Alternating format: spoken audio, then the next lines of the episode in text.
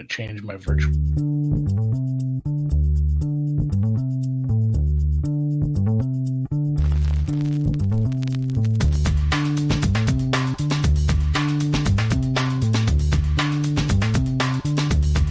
Welcome to the acclaimed podcast, The Deep Dive, featuring your esteemed hosts, Andy Monitor and Drew Dinsick, powered by BetSperts. Welcome to The Deep Dive. Andy, what's happening, man? Oh, it's nice out. Like, the weather's nice. I just want to day drink every day and be in a canoe, and like, it's crazy how the weather affects you like that. Like, as soon as it's warm out, like, I want to be drunk in a canoe fishing and not at work. Maybe a kayak even. They make those nice kayaks with the fishing rod holders. I'm glad it's nice out where you are. Yeah, that's where my life is right now. Yeah, the sun's proverbially set on my NBA season. So even though it is a nice day here today, I'm a little bit down in the dumps. We couldn't we just add some more futures? I mean, the Suns futures aren't going to cash at this point. No, I know, but we can let's add futures to other teams. Yeah, I guess. I mean, at this point, if you don't already have best price on a bunch of these, then I guess. And Brett says, happy Canterbury Park opening week. That's how shitty the weather is in Minnesota over the course of a year. Not weather, climate. It is May 16th. That's when we finally start live racing up here. That's about par for the course. It's usually Mother's Day-ish, somewhere around there. So, yes, excited to. I still have a little bit left in the TVG, despite how poorly the Derby went. I was unable to bet all of it. So, maybe I'll bet some Canterbury. I'm not going to make it up there this weekend, but that's always a fun weekend. Is Santa Anita rolling? I'm sure. Probably, yeah. I think the spring meet starts in April and goes through June, but I don't 100% remember. I usually just circle back with the fall racing for the California treks. But yeah, let's comment a little bit on the NBA season. The playoffs were going supremely well for me through 1.975 rounds. Like, we got to the very tail end of round two, and the Suns did one of the more aggressively poor showings that I've ever seen in an elimination in any sport, let alone NBA. They didn't care for their effort level there. No, and then forget about the effort level. It was just like a general shell shocking that it's tough for me to wrap my head around. I mean, 1 week ago we were talking to AD. I was being 100% sincere every time I brought up concern about the Suns along the way.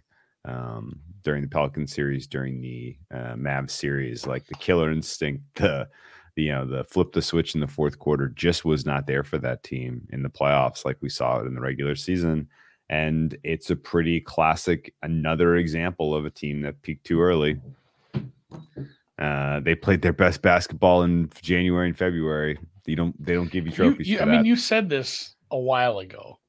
You said that, you know, there were concerns, like, it's still maybe, hey, this is probably the best team, but peaking too early isn't just some stupid narrative. It is, you know, there are teams that are able to coast a little down the stretch and then play their best basketball once April, May, June rolls around. So, Mavericks included, like the Mavs and the Celtics, kind of. Yeah. Despite what we saw going to 7 there, like, that was a tough series. Like, you can't take anything away from the Bucks.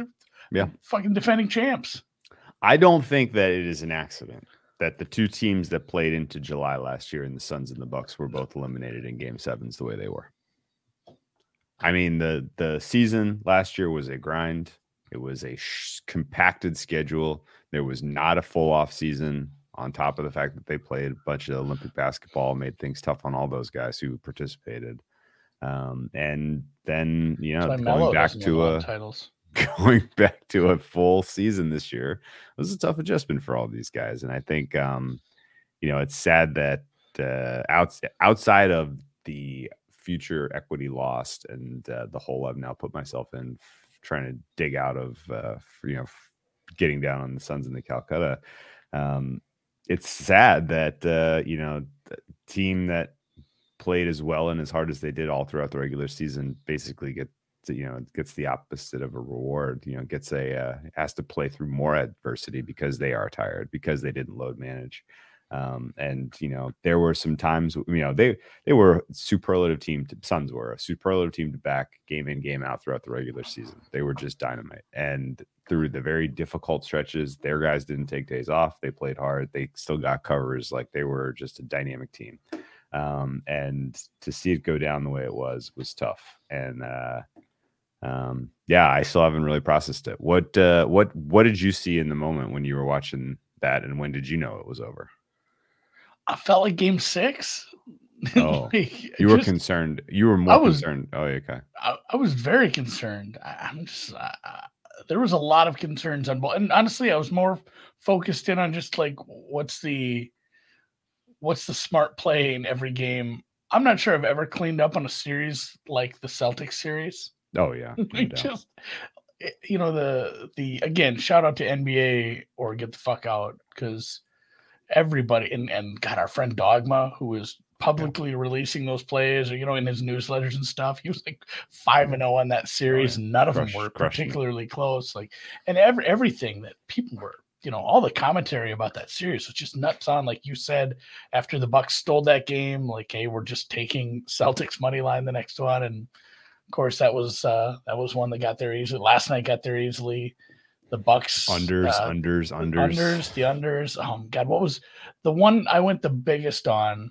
And it sucked because it's hard to get down bigger on these, and they charge you extra for this sort of stuff. Was the first half under last night, when good friend and recent guest Spoon in Vegas mentioned how funny he thought the first half total was in the Suns game, and I'm like, shit, that game's not for like 3 days. Is this why I'm not good at basketball? Because I'm not looking ahead at these games at all. Like, that game's not till Sunday. It took me like 3 books to even find a first half total on that. And I bet it at under 107. That closed at 104, 103.5.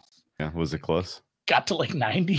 No, it wasn't. It didn't even. It was like, what, 57, 27? 72 points. Yeah. 57, yeah. 27, something like that. Yeah. 80, 82, 84. 80, yeah.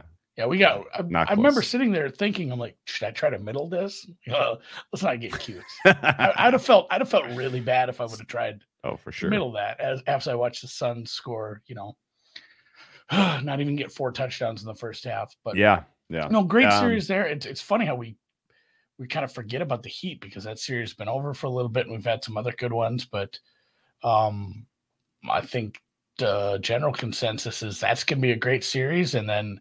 The other one, and I think I didn't catch the actual clip of you saying it, but I saw something come across the timeline that your general thought process on Warriors Mavs is that price is a little heavy for a team that, honestly, they haven't looked great. That was a 2 seed that almost lost to the Timberwolves, probably should have lost in the first round to a Timberwolves team that just couldn't keep 30-point leads. So I don't know what have the Warriors done to deserve that kind of price. That's I had 2 main questions for you. Is like what, and the second one kind of piggybacks off that is, when you were worried about the Suns early, and we didn't think, and this was at a point in time where we were convinced that the Grizzlies might not make it out of the first round. We had no idea if the Mavs were going to do anything. I placed some Warriors to win the West at +150. Okay. Wasn't a good price at certain points, but right now it is compared to what's available in the market. Mm-hmm. And I asked you this in the DMs. I said, don't tell me I won't ask you on air. And I said, there is +180, +190 out there where I could take about a 40% free win, like just 40% of my original stake. I could just hedge out, take that, get it.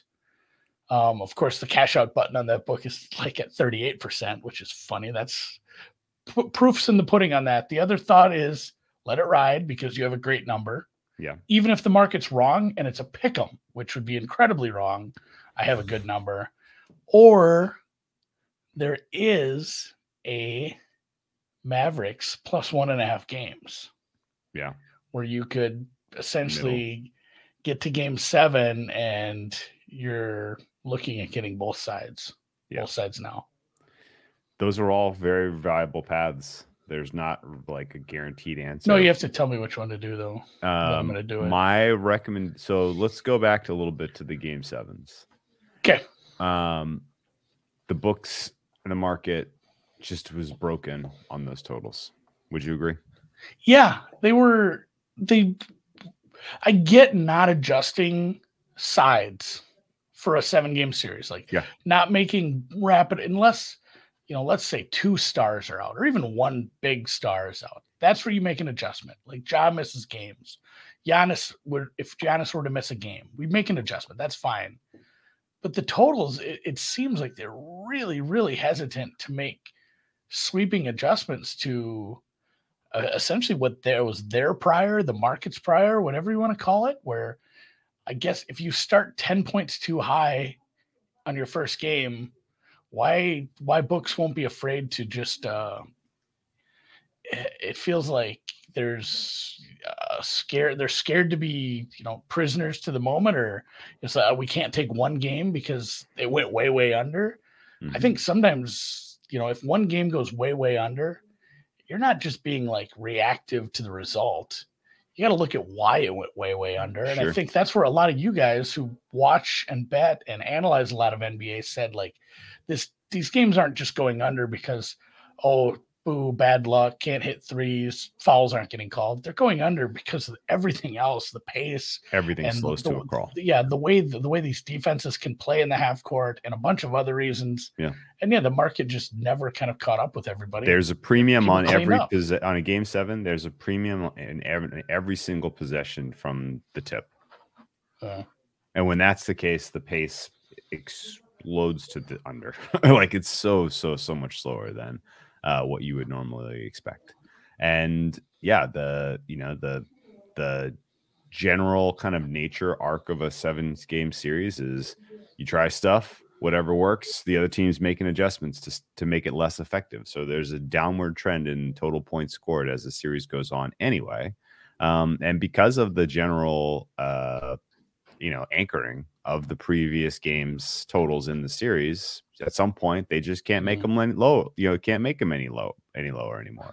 And that's kind of what they ran into with both the first half and full game unders for the game 7s on Sunday. And I think realistically, there's a similar situation that exists for the game 1s for the team that's turning around on less rest.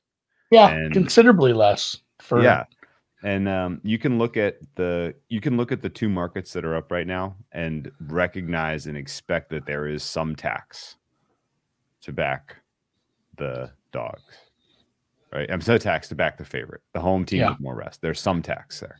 You don't know what it is, but if they, in a completely neutral game 2, you're not going to get these 2 prices for sides, right? Boston and Dallas will come up a little bit. So what's your dream scenario for maybe not an overreaction to the opener, but an overreaction to the betting market that you could take advantage of? I'm saying that despite there being, kind of a little bit of a tax, I'm saying you're fine betting it anyway. Yeah, this is favored or pass for both of these games. Okay, and especially for that Heat Celtics game, which you have Celtics on a 1-day turnaround from that super physical series against the Bucks. Now going to play a Heat team that Heat they've been banged up. Kyle Lowry's not 100%. He may not play. Max Strus they've been in the ice bath for 3 days. PJ Tucker's dealing with an injury, but they've been manipulating the injury report all playoffs long. So I don't know how much I buy into any of that stuff. And ultimately, the Celtics are in a terrible, terrible, terrible spot in that game. And so the fact that the Heat are minus 1.5 point favorites, that's an easy bet. To make the bet just because there's that they can't get the correct the correct fatigue and, you know, value built into that number. It's just you're gonna get resistance at some point, especially everybody's so excited to bet the Celtics. Like it's already come back down to like from 2 to 1.5. So that market's not gonna get that price right. Isn't there just a weird distribution of results where like there's a lot of cases where if the Heat win, they win by margin. Absolutely. A close in any game one. Yeah. Yeah. In any game one, banging in the lane late. Like you're going to see, oh, this game's close late. Oh, the Heat won by 9. Yeah. Like it's just the tired team. Any game one, there is an enormous, right. Playoff games do not fit the same distribution of regular season game. They just don't. Like there's the end of game is always unique depending on where you are in the series and all that. And so the market's going to make mistakes. And I think for sure that one is a mistake. And the other game, which is the series you were more inclined to evaluate what to do. So basically, if you have a Miami Heat 5-1 ticket in your pocket because of that whole analysis we broke down of the Heat having an easier path to get here, you sit tight. Like let game one play out. Let things break your way, and then reevaluate the markets once game 2 opens up. If you have a Warriors ticket, you can do somewhat the same thing. And I think if that same angle comes into play, and you know basically I am asserting that the Warriors are inflated perception wise. They're being priced like the 2017 Warriors when they're not. And that team was good though. That team was good. This team's fine. They're good, but they're not that team. But the names are all names you recognize, and so they're getting some sort of weird kind of, just gold-plated respect from the market, which is not necessarily deserved, in my opinion. And I think realistically, the Mavericks may not win game 1 because of the situation they're in, coming off of that game 7. But almost certainly if you see the same prices open for game 2 and beyond, and this market is anchored to the Warriors 2.5. If the market is anchored to the Warriors are 2.5 points better on a neutral, that's not correct. In my opinion, these two teams are very, very close. And I may even at some point in this series decide that I think actually the Mavericks are better on a neutral. It's that close, depending on the fitness of the Warriors shooters, especially. And so I think realistically, your best bet is to just take the Mavs and the points, except for game 1. Just anytime you get them, just take the Mavs and the points all series long. And I think ultimately your middle shot of the Warriors winning game 1, winning game 7, and getting a couple other ones in there, that's realistic. And I think getting involved with Mavs at +1.5 games, if you want like a safety net ish type of position, that's fine too.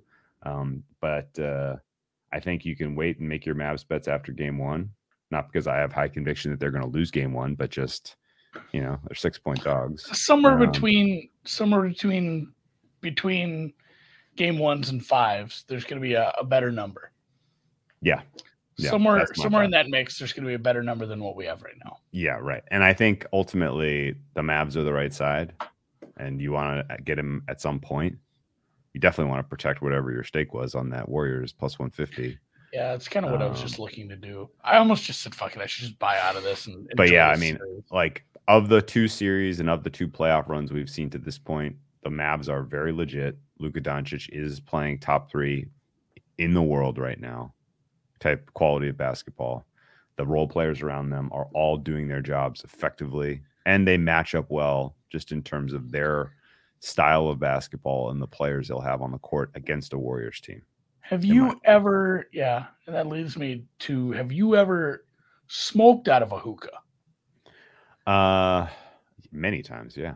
Yeah, I never got better at basketball. Hookah bar? Yeah. Not like a hookah bar, but like a hookah in the back room of a party, I guess. Yeah, sure, that too, sure. But, that was his off-season diet. Yeah, that's all he sounds like. This guy's just fucking around and not getting in shape. Maybe the play yourself into shape thing is a thing. Well, maybe it doesn't work when he's 30, but yeah, definitely would work. It worked fine this year. In fact, the fact that he was a little less wear on his tires, I think was good. an exact opposite of the Suns peaking too early. Luka was peaking as we got to the business end of the season. And that's dangerous. He's playing unbelievably well right now. And the fact that he's getting, the fact that he kind of got one other role player to do something good offensively throughout that Sun series was kind of the difference, you know, like the random shoot, you know, explosion offensively from Maxi Kleber and Dinwiddie in Game 7. And, you know, Jalen Brunson wasn't even really a factor in that Sun series, but he's going to be a factor in this Golden State series. Golden State has some defensive liabilities on the floor that the Suns did not. Golden State has a little bit more fragile offense because they rely so heavily on the three-point shot, and some of their shooters are not shooting the ball especially well right now. I can see the Mavericks being able to play Draymond off the court to a degree in this series, if we're being honest. Like, Draymond's defense and what he unlocks for you schematically works for a team like the Suns, doesn't work for a team like the Mavs. Mavs were extremely effective in the three out of the four games they played the Warriors this season when they were at full strength. They had one kind of no show, but 3-1 in the head to head, and the three wins were all very convincing. I think the Mavs are very live to go to the finals, and Luka's coronation as clear top three player in the NBA is going to be warranted. Yeah, he's good. It's not how I saw this postseason going, but what are you going to do? No, when we postseason started, he was not even sure if we were going to see him. There were some people that were pretty sure he was not coming back, and they were very wrong. And now he's not only come back, he's playing extremely well. So it is what it is. Celtics Heat is a little more interesting in my mind because I have some Heat exposure. Got a little bit of Celtics too, but not a ton. I've been betting the Celtics game by game, round by round, more than the futures market because of the path was so difficult the way we talked. And I think realistically, I think you get a lopsided result in Game 1 to the Heat. And at that point, I think you're going to get some nice prices on the Celtics, because Celtics winning this, losing Game 1 and then winning 4, wouldn't be surprised. Although it is the key thing to watch in Game 1 and beyond is how often Spoelstra employs the zone defense and what Boston's answer to that is, because Spoelstra did it early and often in the bubble conference finals, and the Celtics basically gave up on the season. They were like, we can't solve this, we quit, we're going home. And honestly, like, the Heat down the stretch, they played amazing basketball from the All-Star break on. That was a different coach. Well, I'm saying the Heat. Oh, that was, bubble, and that bubble Heat defense was kind of nasty for a bit. Yeah, they were a lot better than, I mean, that was our squad. I watched like a lot of those games. I enjoyed the shit out of that team. They were great. Yeah, they were great, and we didn't see quite as solid a defense over the balance of the Philly series, but they had it when they needed it in Games 5 and 6. That's for damn sure. But no, the Heat down the home stretch, they were the only team that I really saw go toe-to-toe and like punch the Celtics in the mouth. So this is going to be a really good conference finals. The Celtics hosted the Heat on March 30th. They were both playing for playoff positioning. Heat showed up, punched them in the mouth, 106-98 win. I think the Celtics were 5 or 6 point favorites in that game. Memory serves. I remember back in the Heat in that one. And the Heat, basically, if you go back and watch any of that tape, you'll see exactly what they would intend to do in the close, like the fourth quarter closing stretch there. They flipped the switch. They did a bunch of innovative zone looks. They held the Celtics to 15 points in the fourth quarter of that game. And that was the difference in the ultimately the final score. So Heat are going to be live in this series, but at some point I would like to have a Celtics price so that I can make some money on that one. Of course you would. Yeah, I think waiting. I like you talked me into it. Like, if you want a Celtics price, maybe wait. Worked last week. If that was the strategy you want to do against the Bucks and get a better price, there's been a ton of those, and I know that's a prop that happens. A lot of books offer that lose Game 1, win the series, or win Game 1, lose the series. However you want to phrase it, kind of prop. Feels like that's happened a bunch. I'm going to have to go back and look.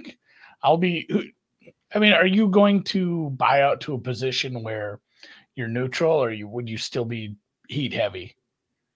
Who do you think if there was no pricing and no betting involved, and it was a coin flip price, who would you be taking to win this series? I would like the dream setting scenario for me is the Heat win games 1 and 2. Well, yeah, and then the Bucks it sees it plus 220 and plus 400. Maybe even it's gonna be a big number if they go back to the Garden 0-2.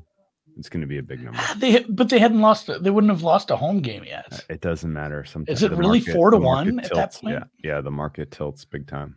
I'm saying plus 280. I'm sticking plus 280. Okay, and they'll split the games, and we'll never know. I would like 3+. I would like anything at 3-1 or better. Sure. I will take if the Heat just like absolutely skull fuck the Celtics in game 1 and the market really reacts, I might grab some before game 2. Sure. But ultimately I'm not intending to be Heat heavy. I would lean Celtics. You know, the Celtics Mavs is probably my my gut final call if I had to only pick one. Sure. All right. Yeah, I'll go Heat Mavs. Okay. I'd watch that. I'll watch whatever. I'll watch the finals for sure. Heat Mavs would be awesome, yeah. Heat Mavs would be a great series. Celtics Mavs would be a great series. I'm not going to pretend like I know what's going to happen. Warriors in the finals is that's going to bum me out. Nobody wants. That's why I want to kind of buy out of that position. Dude, I don't want to see any of Game 6 between the Grizzlies and the Warriors? The Grizzlies were just completely outmanned and like. Yeah, like that Grizzlies team going toe-to-toe with the Warriors for like 3.5 quarters, that's not a good Warriors team. And all of the pieces that were written on Friday out of it, that is pretty good. That is pretty funny. The Harold Bob takes have been good. Like, oh, wow, weird. That franchise is suddenly fixed and everything's hunky-dory in the front office and their star isn't unhappy anymore and he's playing like he is a huge weight lifted off his shoulders. Yeah. I mean, there's a lot of things you can point to ultimately with the Mavs. Well, a lot of people have pointed to the Porzingis. Yeah, the coaching. Kids coaching has been way better than than what we had expected. I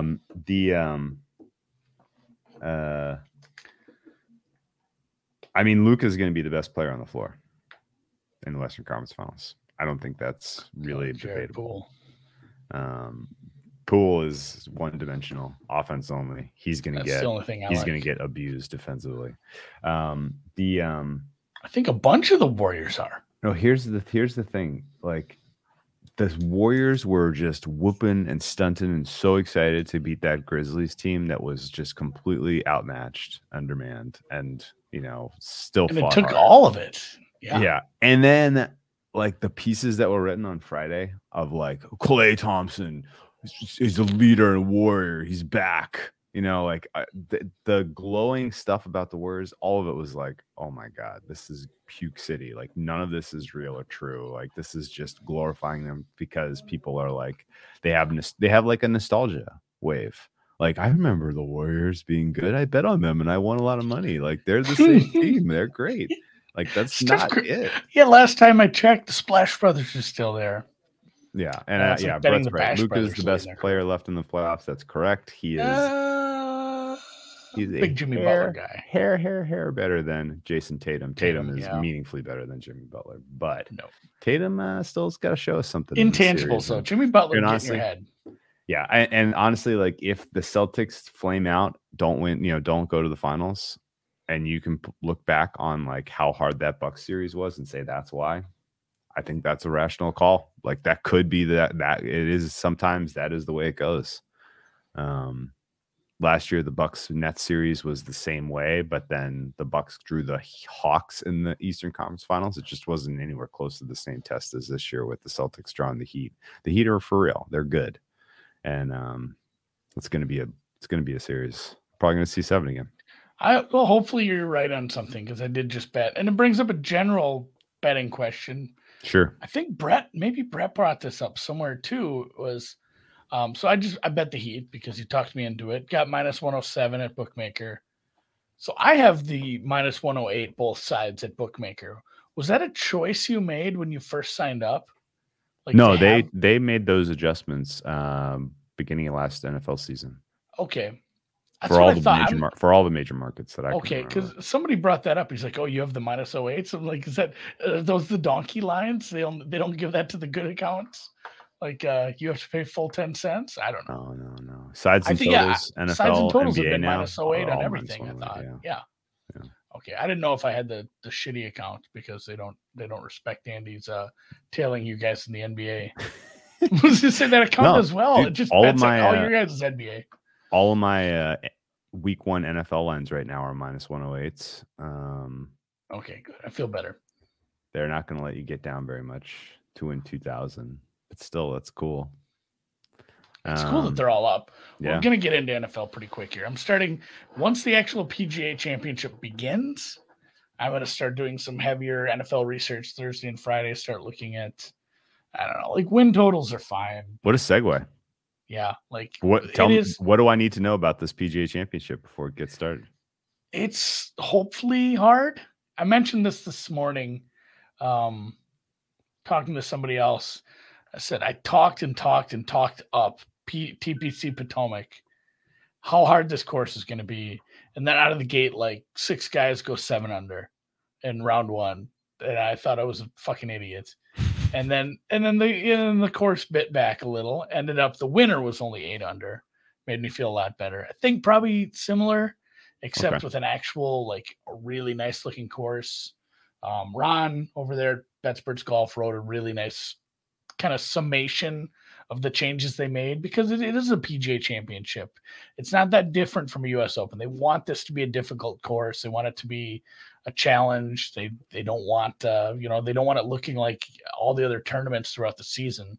So there was, like I mentioned this off the air, they had some cratering to the bunkers, if you want, or to the greens, if you will, where there was a lot of things that balls were funneling down. So they shaved off the edges so that it's more of a runoff rather than a funnel in. They made it longer.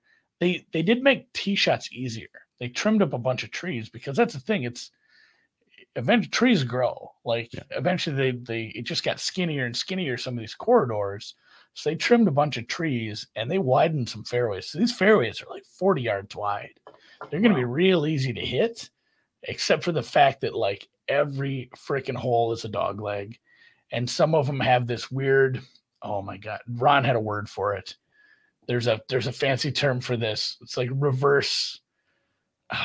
It'll come to me. Either Dan will probably type it in the chat here because he knows undulation. No, it's not. Undulation's one of the greatest golf course words, but it starts with a C. But either way, you have to work your way around a corner on your tee shot, but then at the same time the fairway is tilted down in the wrong direction. So if you screw it up, you can hit the center of the fairway if you don't shape your shot right. It's going to end up down in the rough, and it's nasty Bermuda green rough, and it's going to play fucking hard. Reverse camber. It sounds like a really nice engineering word. Camber is a nice engineering. Yeah, so reverse camber. Thank you, Dan. So it's going to be, even though the fairways are wide, it's going to be hard to hit them for some people. People who hit a draw are going to be a lot more probably benefiting from some of those things. And who's an example of someone who hits a draw? It depends who you ask really on this. I don't know if I believe in a lot of this, but just go look at your list of guys who play well at Augusta, honestly. Okay. Like it's kind of the same list. Like I'm fine with people who can stay away from danger, right?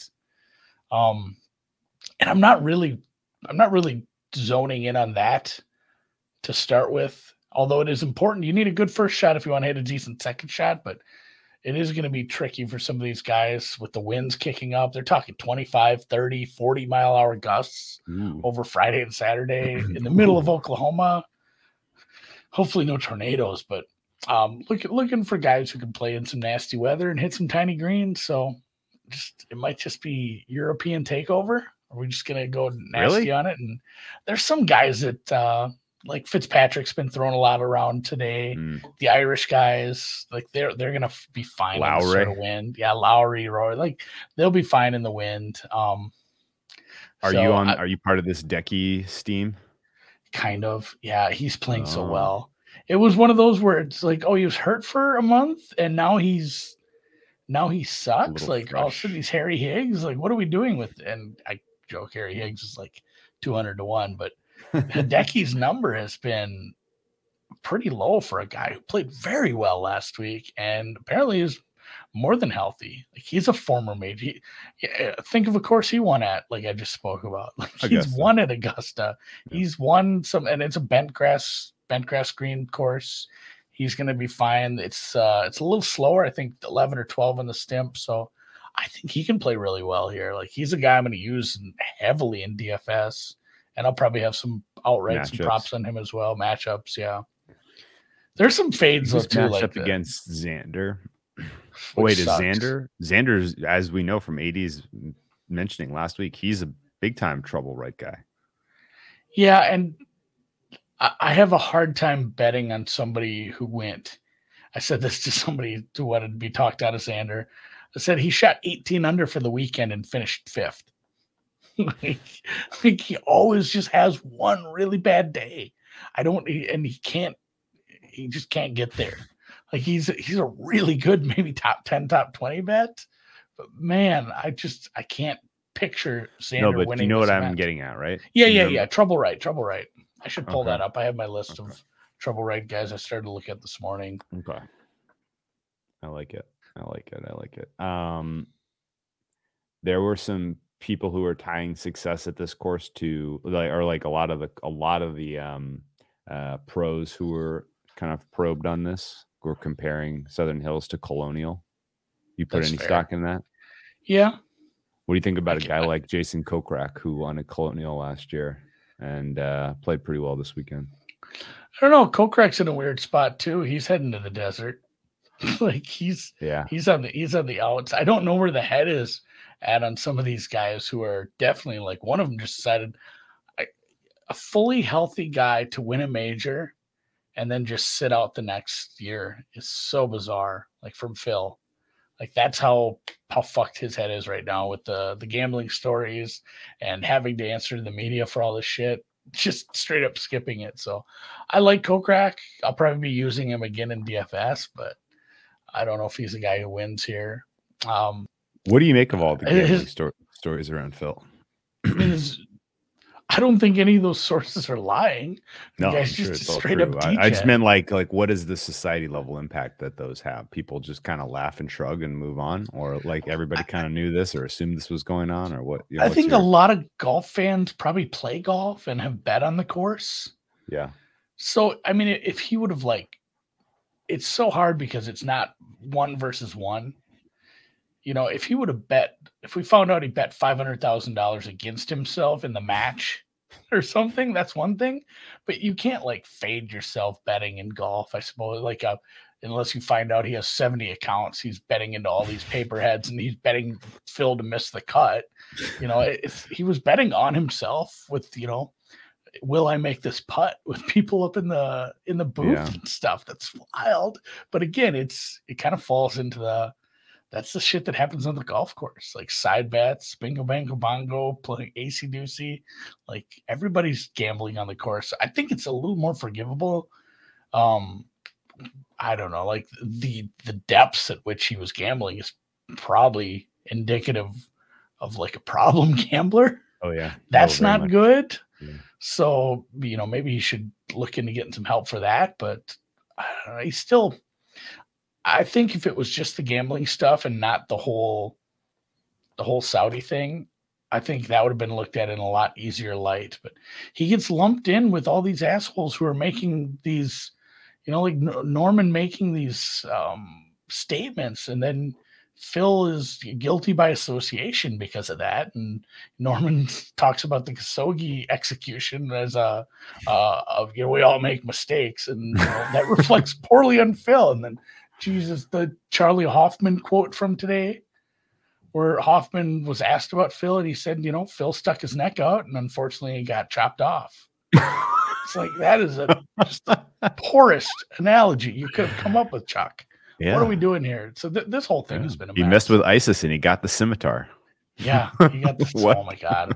I watched I watched part of one of those videos once. Never again. So, yeah, I don't know. That goes back to Kokrak. I still like him. Okay. It's kind of the I've seen a bunch of discourse on Twitter the last few days about, and this is just an interesting like thought topic. And I think there's no answer to this. I think it depends on what you want to do with your gambling, your DFS, your fantasy. But a bunch of people are talking about Deshaun Watson in this kind of the same light. Like, somebody says, I'm not drafting him on any of my teams because he's a scumbag. It's like, and that's probably not the best financial advice if you're playing like high stakes fantasy or DFS. But, if you're just goofing around with some home leagues and stuff, like take your stance on that. That's fine. Yeah.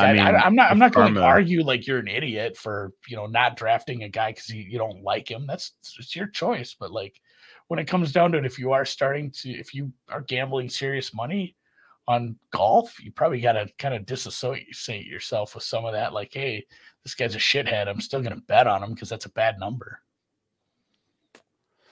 That's where I'm at. Okay. I won't draft Watson just because I don't know if he's going to play. We'll know by draft time. If there's a karma in the world, he's got preseason and ACL written all over him. We'll find out pretty soon here with the meetings coming up. We'll know what the final fate of Mr. Watson is. So I just keep tuning into Bovada Official for the news. I don't understand. Okay, real quick, the other, like, the real, before moving off Phil entirely, and just back to it, we talked about. I was kind of building up to this, and then he hit me with the draw question. Like the weather, we talked Irish guys form. We talked about some guys that are playing good, can hit a decent draw. It kind of all spins into Rory, and his number sucks. But Christ, like he's played good lately. That last round at Augusta, which I know was pressure free because he couldn't actually win, but some of his results plus how he hits it and some of his tee shot issues from last year don't seem to be rearing their head now. Like Rory is a guy I like. Choice? Yeah, like Rahm, Scheffler, Rory, like they're all right there, and Cantley's probably right there too. That's like my top four as far as win probability is how I have it. I don't have Spieth too far behind. I don't have Hideki too far behind. I don't have Justin Thomas too far behind. They're all in that like close second tier. And just Jordan Spieth, this is his career slam course. Like this is what he needs. I think he just needs the PGA Championship to get them all. So I can cheer for that on a Sunday. I might just bet him. Just because I wouldn't mind cheering for him to win something close-ish to home. Has he played Southern Hills a bunch? I don't know, but also I don't know if that matters because of the drastic changes they made. Like when they played here in 07, it's a different course from what it looked like in 07 for sure. And I'm not sure how much he's played here in the past whatever many years. So I don't know if there's a big advantage. It's long. It's wide, and it's going to be tough to hit some of these greens, so you need someone who chips. So I think there's going to be a lot of, oh, shit, almost hit the green, need to get up and down here. Like, I'm fine with some of those guys I listed off already, all those great players. Yeah, I'm fine with all these great players who are like 15-1 because they're great players, but I think Jordy would be fine. It's that strokes gained Spieth math. Like, he does this shit. So, yeah, It's long, so again, another reason to like Rory. It's not a bomb and gouge. You need to be able to hit it long and put it where you want, which if Rory's tee shots are looking better, I think is a thing. So Rory, cool. Hideki, Spieth, maybe that's my whole card. Yuck. Wow. Chalk City. Yeah. I don't mind fading Rahm and Scotty at these prices. This type of a field, it's awful hard to like unless I find a fun baseball. I definitely don't mind fading Cantlay. Cantlay has not shown up in the majors for a while. It was the last best performance he's had. What's the last good performance he's had in a major? He's so good too. Like I know for sure. There's big chunks of the last 2 years where it's like he is the second best player in the world right now, and then he gets to he wins the and again winning the tour championship is weird because he gets the head start, but he won the BMW. U.S. Open last year, he was okay. I can't think of like him playing well at the Masters at all. I know he made the cut this year, but his best Masters performance was in 2019. His best PGA Championship was 2019. His best U.S. Open was top 15 last year. His best Open was 2018. So it's been a while since he gave us much. Long Beach kid, by the way, also born on Dirtball, St. Patrick's Day. That's his name. I wonder if they did that on purpose. Interesting. I'm fine fading the top chalk. If Rahm or Scheffler wins, I guess so be it. But Rory 14-15, Spieth at a bigger number than that, hopefully 20-ish, and then Hideki can be his number. Got beat the piss up today.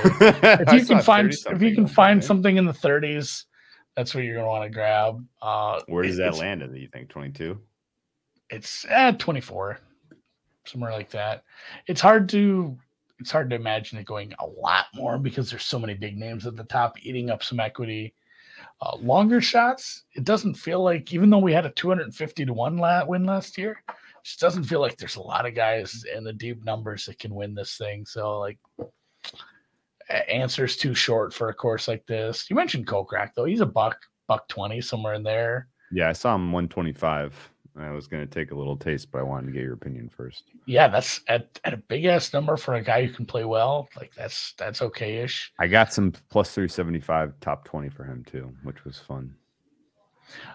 Max Homa's playing well right now. This is a good course for him, too. He's like 70-1. Fucking okay. Just won. Fading Morikawa? I don't know what's quite wrong with him. I like him a lot, and if he plays how he played last summer, he can win this. But at his current number, I'd struggle to like bet into that without seeing him play this course a little. Okay, fading he's Cam one of those Smith. Like go show me. That's hard to do, isn't it? Yeah. Like he was how many guys during the entire tournament in Augusta were actually live to win? Two that weren't Scottie Scheffler. One. Like it was almost, let's not count the first 10 holes when everything's flushing up. Well, but he was live in round one. There were some other guys that were, he had what, 8 birdies or something? Yeah. There were some guys that were near it, but like if you get into day two, obviously he was very live because he was right there at the top. And I don't know if anybody even really got super close to those two along the whole stretch of the damn tournament. So if he's going to get if he's going to get pushed up because of other guys getting bet, Cam Smith at 25 might be a good way to fill up my card. He was great. He's a great golfer. I'm not sure what people like if you had Cantlay and Cam Smith at the same price. Yeah. Betting Cam Smith and Morikawa again, being a little unknown with how he's played. And it's funny, like some of his stuff is just, it's like, oh, he's above average. Well, he used to be elite like last year. And if he can't be elite with his irons, his putting's sure not going to get him there. So he's maybe not earning the price he has right now. Okay. That's fair. So, yeah, I like Cam Smith. Okay. I like it. Neiman on Sunday pissed me off. You fading Neiman? Fading DJ? I don't know what to make of DJ, man. That guy can just rattle him off. He's Faden very Xander. Good. Faden Zal. He didn't look quite right last week. 40-1's tough. A tough look for him in this field. Like you'd rather have Lowry than Zal at that price, right? Yeah. Faden Hoff. Yeah, man. We talked about these greens being hard to hit. Too much. Strokes gained ARG minus a million is going to impact. Yeah, if you end up 20 feet below the hole in some goofy grass and you got a tiny little green with a runoff area. I feel like there's like one situation where he either puts a ball over a green or rolls back to him. Like one of those just ones. Horrible. Yeah, I can picture one of those. So, yeah, Hovland. Okay. It's hard for me to love him here. Okay. Brooks Koepka, hard for me to love anywhere. He's just not playing good golf. Like. Yeah. Okay. All right. No, good rundown. Thank you.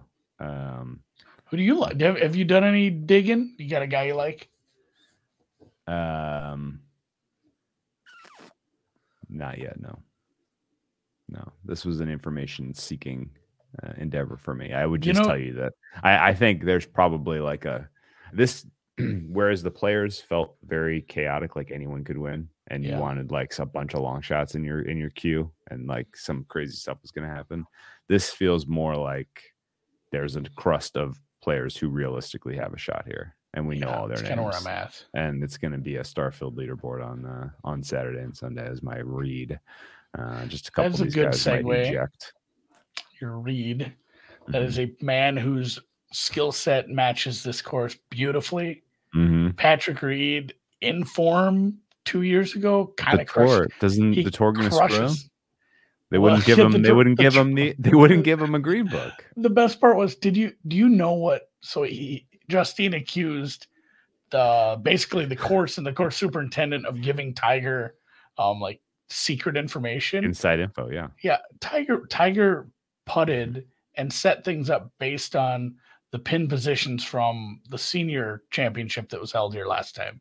Like, this is super public information that he went and just, probably had somebody get for him anyway. But the shit's crazy. But it's funny because like this course is perfect for Reed, but the driver changes and like just how he's played overall, you can't bet him. He's 125-1. I mean, if you think he just suddenly turns it around, maybe shows up with his old driver, but that's probably a long shot. So that stinks because it's funny, we were just talking about betting on shitheads and terrible people, and I kind of like Patrick Reed at this course if he wasn't in such shit form. So maybe he shows me something on Friday or Thursday, and we Patrick Reed live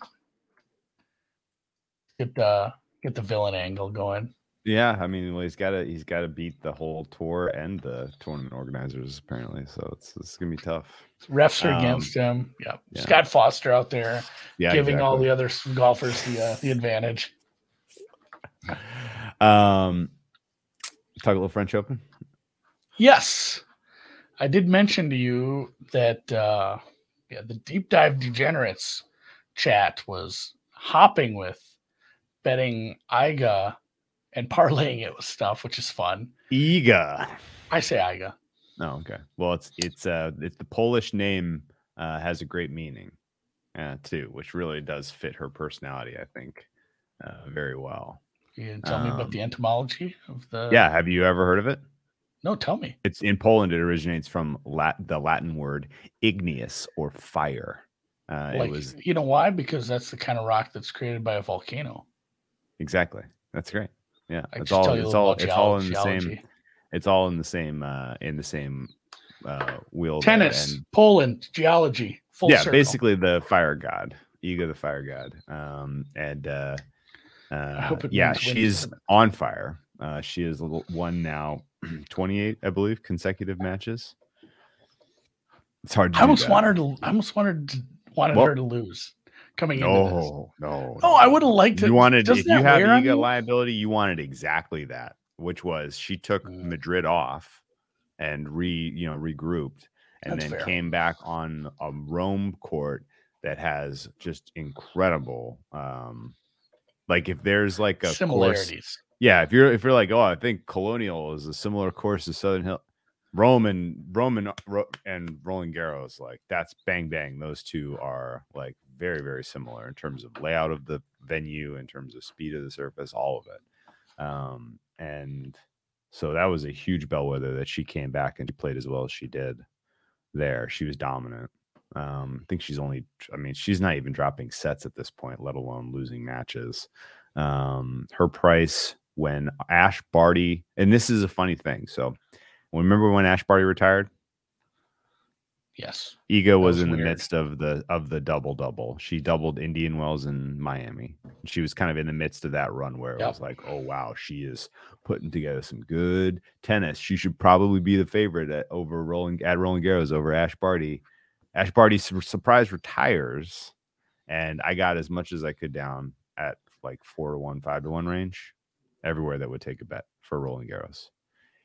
And honestly, if I had not done that, I think I would be in a better position right now, because I would have been betting it more and more and more. Instead, I was like, well, I got 4 to 1, 5 to 1 in pocket. Like, I mean, I don't, how much more do I really need? Well, now I regret not having all of it because she's stuck there in the 3 to 1 range, even 2 to 1 range, plus 150 forever and ever and ever and ever. And now is finally even odds to win the tournament. And I mean, honestly, like you could give me, I don't even really know who the second choice ought to be. Halep? I don't think so. Like her form has been garbage. Owens is, and we'll get to Owens in a second because I think there's an even better bet to make with Owens. But if Owens ends up in the right quarter, great bet for a quarter, especially the way she played in Rome. Absolutely. If she finds herself in the right quarter.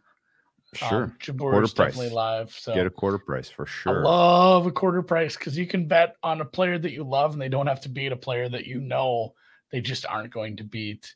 Iga.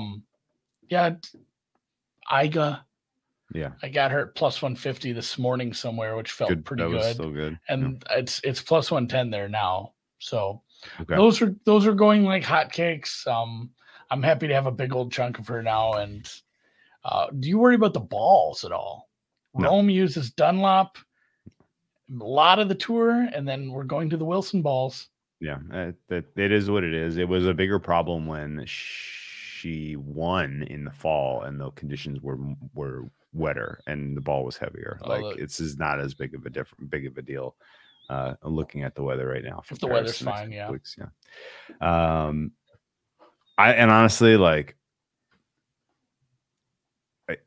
I think the only match that I would even remotely sweat, like, is there a head-to-head against a player where she would be less than minus 400 by my numbers? And the only player I give any kind of life to is Sakkari. If she runs into Sakkari and all the pressure is on Iga, that's not going to be great because Sakkari is nasty and beat her at Roland Garros last year. The earlier you run into Sakkari, the better, or not at all. Yeah, or not at all. Like, especially if she's on the other side of the draw and she folds at some point, and then it is what it is. But I honestly, like, against the next best player in this tournament, I make Iga minus 400. So she's going to win 7 matches and a second slam, and it's going to be awesome.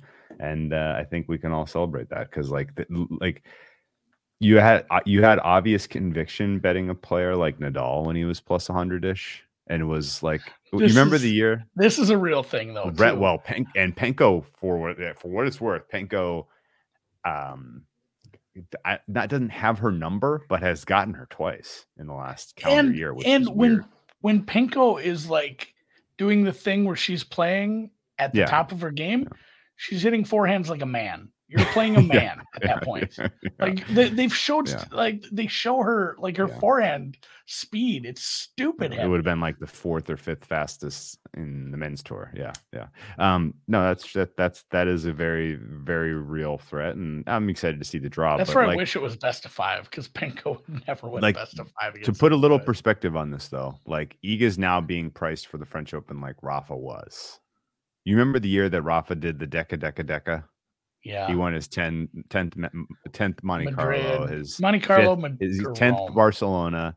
He got his 5th. He did 10 Barcelona, 10 Monte Carlo. I think he got his 5th Madrid, and he won his 10th Rome, all in the same year. And he was going for his 10th RG.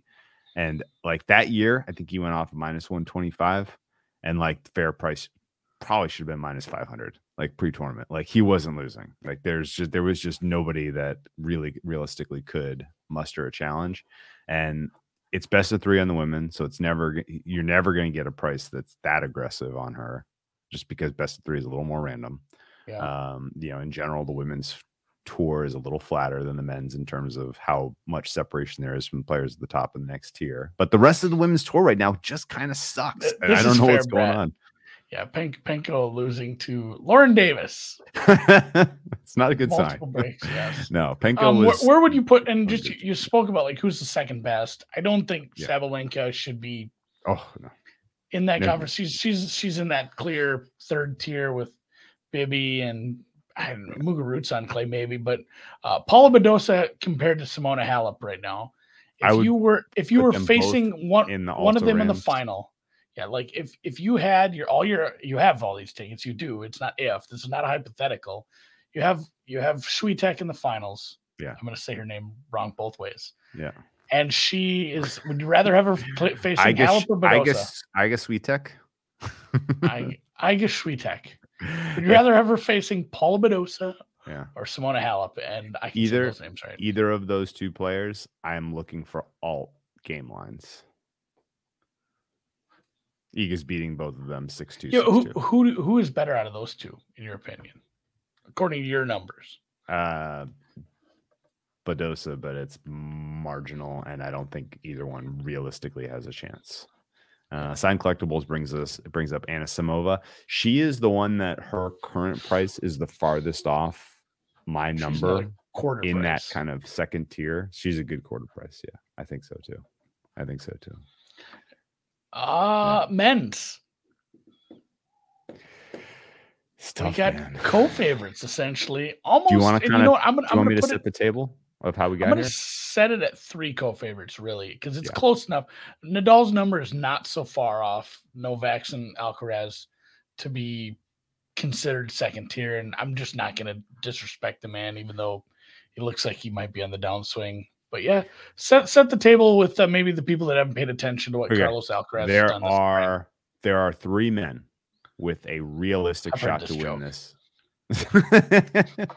There are 3 men with a realistic shot to win French Open. 1A is Djokovic, 1B is Alcaraz, and 2 is Rafa. And when I say realistic shot, I'm saying like greater than 5%. Like there's maybe a 5-ish% chance that Tsitsipas wins, maybe a 2 or 3-ish% chance that Zverev wins. Don't you say Zverev is going to win this? Dude. I mean, like both those guys. What they need to go right for them to win this tournament is they need the draw to break perfectly where Alcaraz and Djokovic meet in the semifinals or quarterfinals and have a bloody war. Yeah. Like you need a 5-hour bloodletting with Alcaraz like coming through. And then now all of a sudden Tsitsipas has a chance. Like that's kind of where the state of the tour is right now. And I put 1A and 1B, Alcaraz and Djokovic and Alcaraz, and we'll get to why in a second. But Rafa is clearly on the second tier, and the reason is he was absolute hot fire to start the season. Wasn't losing. Won the Australian Open in one of the most memorable tennis matches of our lifetime. Oh my God. And then backed it up with an incredible run at Indian Wells, where he ultimately lost the final to Taylor Fritz after getting injured in the semifinal to Alcaraz. And Rafa was showing a lot of like wear and tear on that run. Like he usually doesn't shoot that, fire that many bullets that early in the season, and it was clearly impacting him.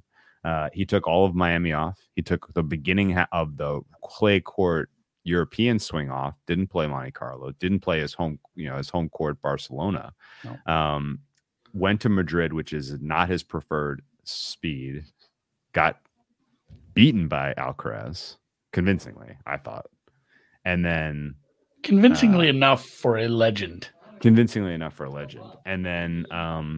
in Rome up against Shapovalov in a match where he was clearly in control. He re-injured or more seriously injured his foot in that match. And there were stretches where Shapovalov won like 10, 15 straight points. And I was like, oh, like he's fucked. Like it's over. Like there's no way he's winning Roland Garros. Like I'm like watching that second set implode. And then the third set where he just couldn't move. It was like, he has no chance. I don't care if he has 2 weeks to rest. I don't care if he gets to break every other day. Like his body is not going to hold up for best of 5 tennis. It's just not happening. So Rafa is out of consideration realistically, even though he is kind of the greatest player of all time. So he has to be in the discussion. Ultimately, he's full LeBron on us. Like just ain't happening anymore. Yeah. I will be less surprised if he ultimately withdraws at some point than I will be if he wins. It's fair. Yeah, he's carrying a couple injuries now.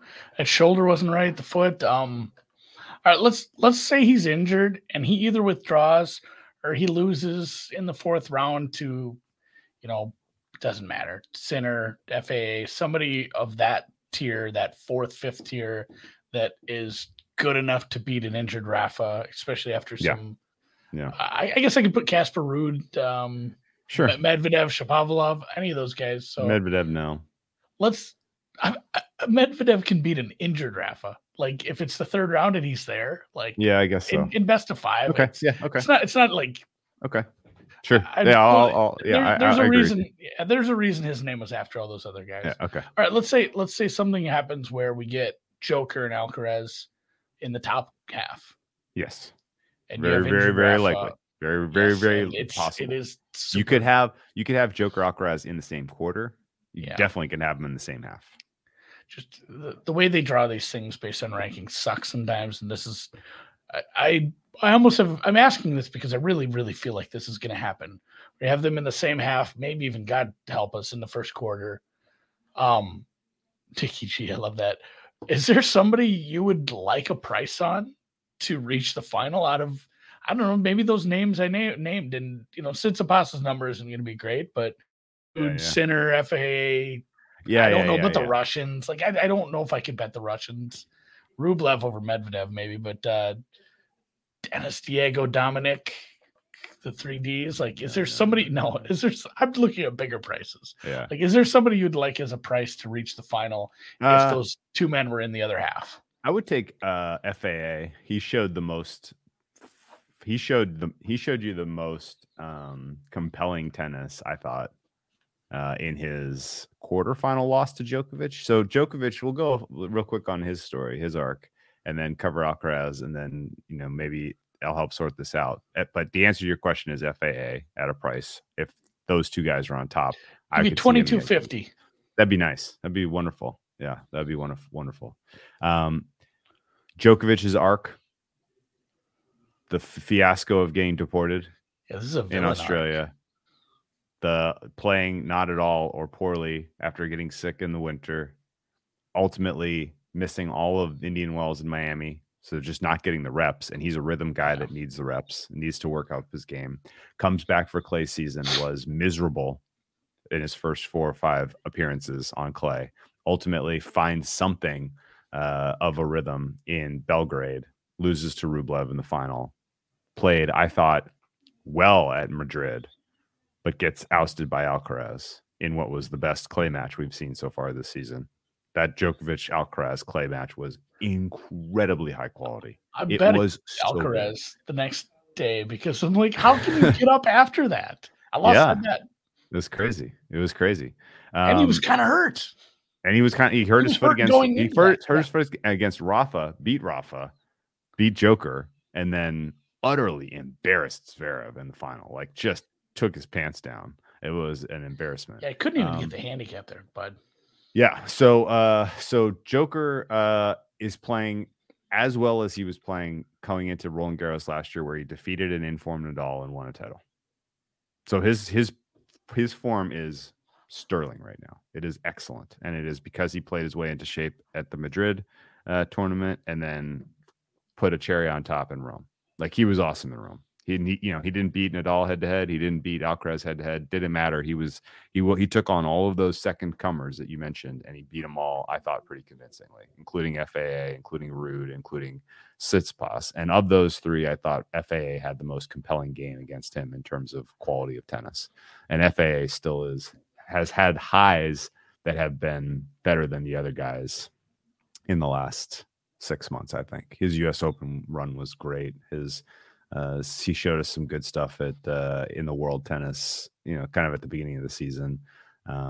So it was they got the ATP Cup for Canada, right? This is I didn't get your reference, Brett, the Dickie G reference. Yeah, Richard Gasquet, right? Well, I didn't realize that was Joker's next match here in Geneva. Oh, okay. Tomorrow, Dickie G and. Joker, and Medvedev, excuse me. Medvedev and Gasquet tomorrow. Yeah, Joker's taking a week off. Gasquet still playing tennis. Yes, he's a workman like guys. Yeoman, he'll give you 2 sets. So, yeah, I think piss out of Millman yesterday. Alcaraz, we don't really need to cover much, but I will tell you this: he was incredible at Indian Wells. He was incredible in Miami. He won Miami, but his path in Miami was easy. So you can't write too much into what he did in Miami, in my opinion. But it was important to get a first Masters 1000. He got kind of punked in Monte Carlo, but then bounced back and won Barcelona, and then Madrid, which was an amazing success story for him. Like that was just an all-time run, like a crowning kind of you've arrived as a real competitor. He's 19 years old. There's a lot of parallels to Nadal's first Roland Garros win when he was 19. And so and a lot of people kind of drawing. He's built like a brick shithouse. He's ripped. Yeah. And he is, and his game in general is fun to watch. It's fun, easy to cheer for. And he kind of fits that category of a guy who's like got the imagination of the hardcore tennis fans in terms of what he ultimately will accomplish. And so everybody wants to be riding the wave when he wins his first major. And a lot of people think it's going to be this one. I do not think that though. I'm out on the Alcaraz winning this particular major unless somebody else takes out Djokovic, because that particular match is where it comes to an end, whether it is the quarterfinal, semifinal, or final level. I just don't think I make Djokovic -200 in that head-to-head on best of 5. And ask our guy, our IG model there, Tsitsipas, how best of 5 against that asshole go. It's not good. It's not easy. You can be in control, and getting that third leg down, my God, he is a menace when he wants to be. And he's probably the best ever. Like, I love Roger Federer, and I was always a Fed fan, but Joker might be. And again, we're on clay. This is, if you want to be best ever on clay, it's not Joker, that's clear, but man, he's probably the best to ever do it. And best of 5 is fucking hard. So I'm with you there. I don't know. -200 is a big price. Here's the other thing that I will just tell you, and put this in the back of your mind for these types of scenarios in future years, because it always happens. The younger players get overrated for best of 5 at the French Open in general, because they play a bunch of best of 3 every single day leading up to it. And it's a very different type of format that rewards your ability to bounce back quickly and do it again the next day, And you don't get the day's rest. But not the only grind of the match itself is not the same. It's not the same. Not only doing it again the next day, but even the walkovers. And I shouldn't use the word walkover because that actually means something different in tennis. But you play a lucky loser, you play a qualifier, you play an also-ran, an unseeded player, you beat them handily. You're still on the court for like an hour 45 sometimes. And then you just keep adding that up. Like some of these matches take you end up, again, it's clay, longer rallies, an extra set. Like that match time adds up even for the guys who are romping. And some of the young guys who haven't done it over and over and over, like, the old guard here, that is a grind, especially if it's warm. Yeah, absolutely. And so in general, the adjustment to winning best of 5, it's going to take time. If he does it this year, like that just adds another layer of brilliance to what ultimately will be his story. But when Rafa busted out in his first Roland Garros win and he was 19, the field was not this good. There was not a Djokovic in that field, right? Like he was beating up on a tour that had nowhere close to the athletes that exist in today's tennis. Like it was just a different game. So I think the idea that a 19-year-old kid with whose best ever Grand Slam was a quarterfinal loss last year at the U.S. Open, I think it's just going to take more time for him to like learn the game at the best of 5 level before we get to that point. The number one seed when Rafa Nadal won when he was 19, it was Fed, who had never won a French Open. Yeah. The number 2 seed was Andy Roddick. The 3 seed, Marat Safin. You know who was seeded 30th that year? Was it Richard Gasquet? It was Richard Gasquet. I pulled up the same name. Dickie G. Tommy Haas. Dickie G. This is a trip down Tommy Robredo. Oh, there was some Carlos Moya. Yeah, Carlos Moya was in that field. Oh, my God. Wow. The Colonel was seeded 29th. Robin Soderling, for future winner. Robin Soderling. He had one in he won the year that Nadal didn't, where he got hurt, right? Yeah, I think he won in like 09?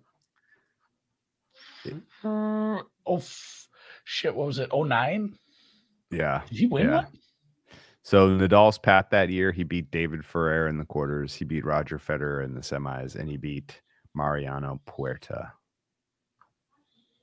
in the finals. Okie doke. Career high number 9 in the world. Different bracket entirely. Alcaraz, honestly, like I said, there are two paths to Alcaraz winning this title. Somebody else beats Djokovic, or Djokovic beats himself, a la hitting a lines person in the neck with a ball. You know, like that's maybe the only thing that shit happens. That shit happens. That got Team his first title, right? I mean, that's happened. It's not like it doesn't happen that often. I mean, it doesn't happen that often. It's not like it happens in every tournament, but I mean, just in the past few years, Shapovalov fucked up a ump real good. Yeah, he did. Right in the face. Davis Cup. Just a quick RIP. This is good.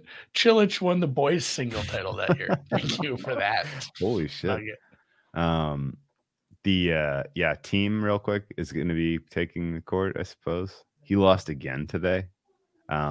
He now has, I think, this is like hard to do because of the way rankings work. I think he has a 12-match losing streak. You have to start ranked so highly.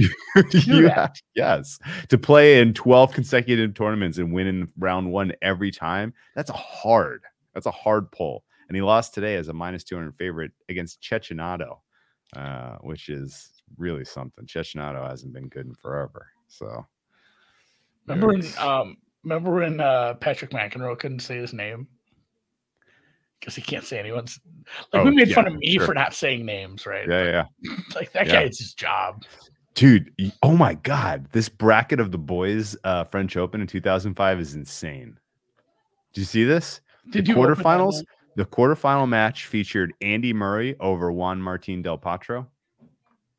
Well, it's just a future things to come. Murray then lost to Marin Cilic.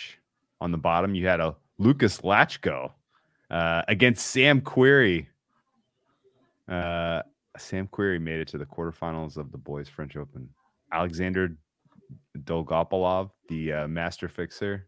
I mean, what a cast of characters here. I've never heard of the lady who won the girls, but Azarenka and Bakunzinski, Ekaterina Makarova, Niklusu. I can never say that one right. Monica from Romania. Niculescu. There we go. None of those girls won. The final was some other Romanian versus Agnes Zave. She got career high number 13. Yeah. All right. As we go down, this is going down 2005 girls bracket from the French Open. What else does that leave us today before we sign off? I know. What's that? Oh, the Preakness. What's your take on this? Epicenter's probably overpriced. Yeah. Like based on should have won, shoulda, coulda, woulda, and now the betting is, or just the opening numbers here is probably wrong. Yeah. So, a lot of steam, smaller field though. A lot of steam around early voting. Who has taken the cloud computing path of skipping the Derby, even though he was eligible to run in it? Faster, it's a good. That horse has some speed, so I get why he's 7-2, and I'm interested there. Secret Oath, of course, was your Kentucky Oaks winner, Dwayne Lucas horse. Philly running against the boys at 9-2 is a little bit steep there. Wouldn't get involved. Simplification, I wasn't really impressed with anything he's done this year. So this is early voting, or something crazy happens. Yeah, I might look at Armagnac and some exotics. Nice, because I've bought Armagnac last year when I was coming up with that recipe. Remember around the Christmas time? I do. Yeah, I had to make a Brandy Alexander, and I love it. It took me a long time to find Armagnac in the damn store. I love it. It's by the cordials. I like Skippy Longstock. Wait, what was the last final? The right one. This is what was the last horse? Slippy Longstocking. It's a great name. Yeah, it's funny how like the steam just comes out, and not only because it's just the second race and not many people are as excited about it, but not having the Derby winner in it, losing the chance for the Triple Crown, that kind of takes some of the air out of the balloon too. But yeah, and it's a shame too, because I would have liked to have had any kind of bet against Rich Strike in this type of race. It's a very different race. There were some props on that you could bet, like Rich Triple Strike, Crown looks pretty good now. It's in good shape. I think you're in good shape. I'm still mad about who was the horse last year where we had some Triple Crown yeses at a bad number. Tis the Law at 50-1. Tis the Law 50-1 to Triple Crown. That one. I wanted that one so bad. I know I did. It was just a bad price. It's a super, super bad price. Did he already won the first one? No, but like the first, it was just right. Wrong. He was like a heavy favorite at the Belmont or something. Well, he wasn't favored yet because like we had some horses bow out. Remember? Yeah. It was like one of the Baffert horses. Well, that was the COVID year too, and they ran the Belmont in June, and then the other. They did it out of order. September. Yeah. Game winner. You said Belmont. I'm like, no, that's not right. We did it before the race. Yeah, they did. Belmont was the first of the three. Yeah. All right. Well, I don't have any strong takes. I'll watch it and I'll bet it, but I don't think there's. If somebody has a hot horse take, you know where we live. Hit us on Twitter. Tell me what to bet. Epicenter's got the speed to win, but 6-5 is bananas. It'd be boring. Like I'll do a try box with Epicenter keyed with some bigger prices. Yeah, just in case. But there you go. Otherwise, I'm gonna go wacky with it. Hey, speaking of getting wacky, what was the horse? The horse that dropped out was Nadal. Yeah, Nadal. It all comes full circle. Yeah. Thank you, Brett. Speaking of getting wild, the NFL schedule came out. Did you make any bets in any award markets or division markets after seeing the schedule? Nothing yet. The only awards I have sitting are Mechie and Olave to be Rookie of the Year. Those are my two. Yeah, and Olave. Mechie and Olave. Those are my two Rookie of the Year bets. I think I'm going to look at my futures tab here. I think that might be it for NFL. Cool. I bet Hutch. I bet Zappy. T-Rex. I bet T-Rex Arm Hutchinson to win Defensive Rookie of the Year. I'm starting to find ways to get a little exposure to the Lions. I Coach of the Year 25-1. I think we're Team Lions this year. Dan Campbell. This is where we align. What I liked about the Lions schedule is they set them up for a mid-season win against the Packers, which is kind of nice. And they're just in general, like their sequencing, I thought was pretty good. Hutchinson USFL right now. Hutchinson, If the Lions make the playoffs, I think Dan Campbell's live for Coach of the Year, so I took some of that at 25-1. Hutchinson, he gets a 10. He gets to play the Bears twice. So he gets a 10-sack head start on the field. It's a similar situation to, you know, what we kind of outlined with, I think, the Eagles one year. We've done this with a few Coach of the Years. Like, they can win, like, this many games, but would you rather have an all-win total or to make the playoffs, or would you rather have Coach of the Year at, like, 30? Yeah, because the Lions... Get some exposure to a couple different... Because the Lions to win the NFC North is like 12-1. Yeah, you're telling me if that team wins that Packers, division, that Campbell is an auto getting that award. No, Campbell's getting it. Somebody else over exceeding 17-0 and going to get a 1 seed, and for Campbell not to get it if the Lions win the North. And so 12-1 versus 25-1, easy call.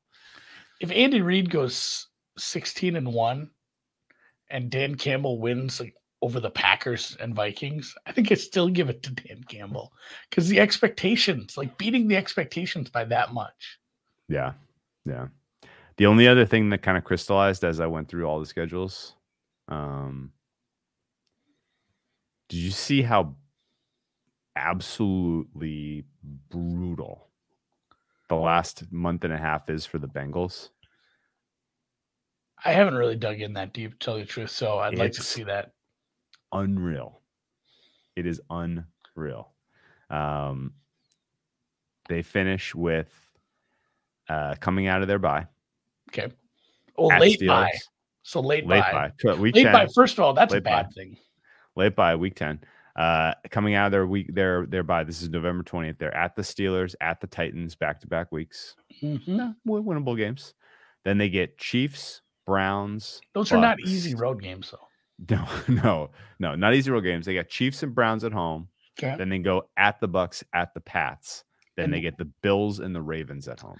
Late playing the Browns later rather than early is bad because you get Watson instead of probably Mayfield. Yeah, that stinks. Realistically, in that stretch of Chiefs home, Browns home, at Bucks, at Pats, Bills home, Ravens home. That is 6 games to end your season where you're going to be a dog in all 6 of those games. My daughter watches that Ravens home. I'd hate that show. Patrick, though, you're on. Like, I'm gonna have to look at the Ravens a little more at the roster, although I don't mind what they've done, and they were just unlucky as all shit with injuries last year. Like, Ravens division tickets don't sound crazy. You know what the problem with that is? The Browns schedule. Is it soft?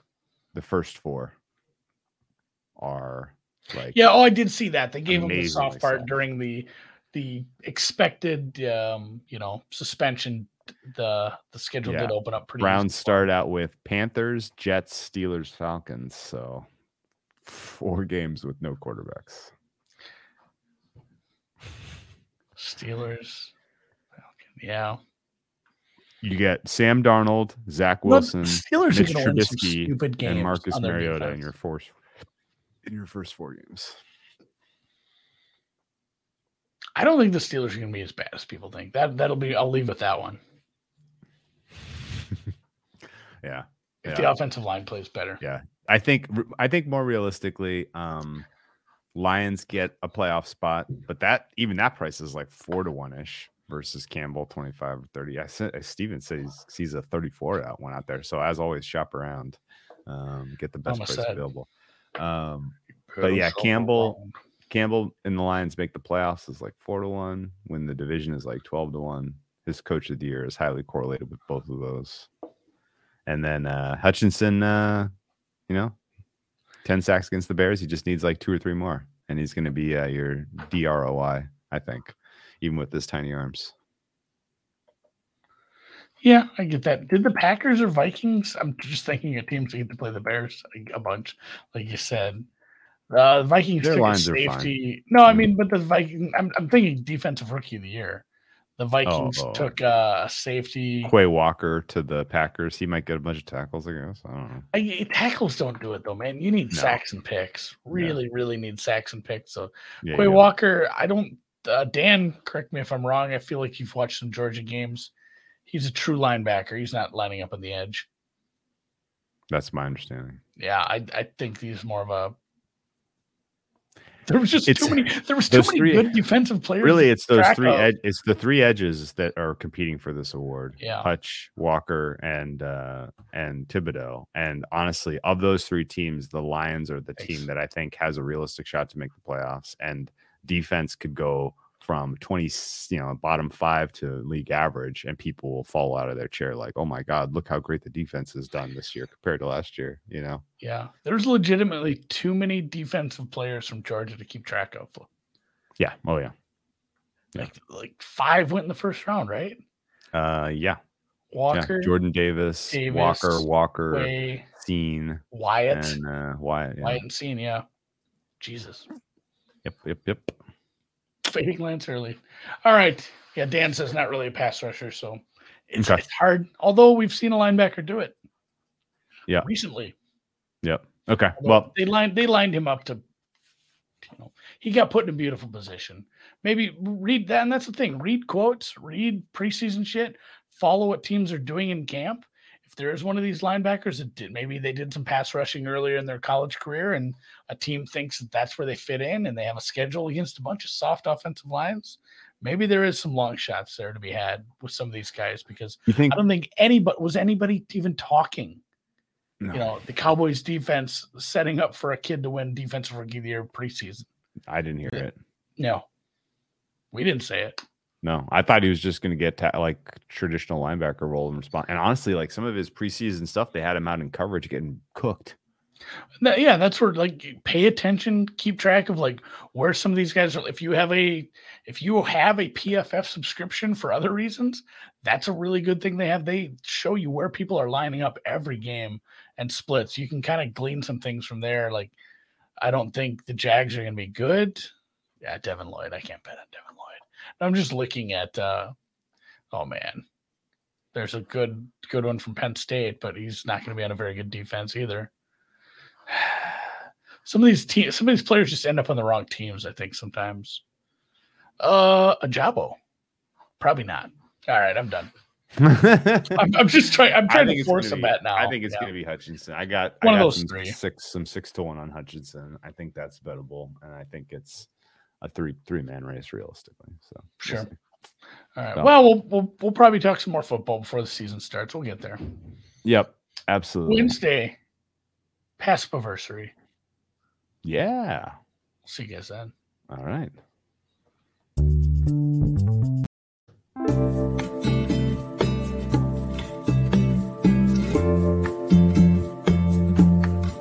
It's like a throwback edition. Oh, yeah. Damn, I remember that one. First coach has fired market. Sam says, rule is good to my planet.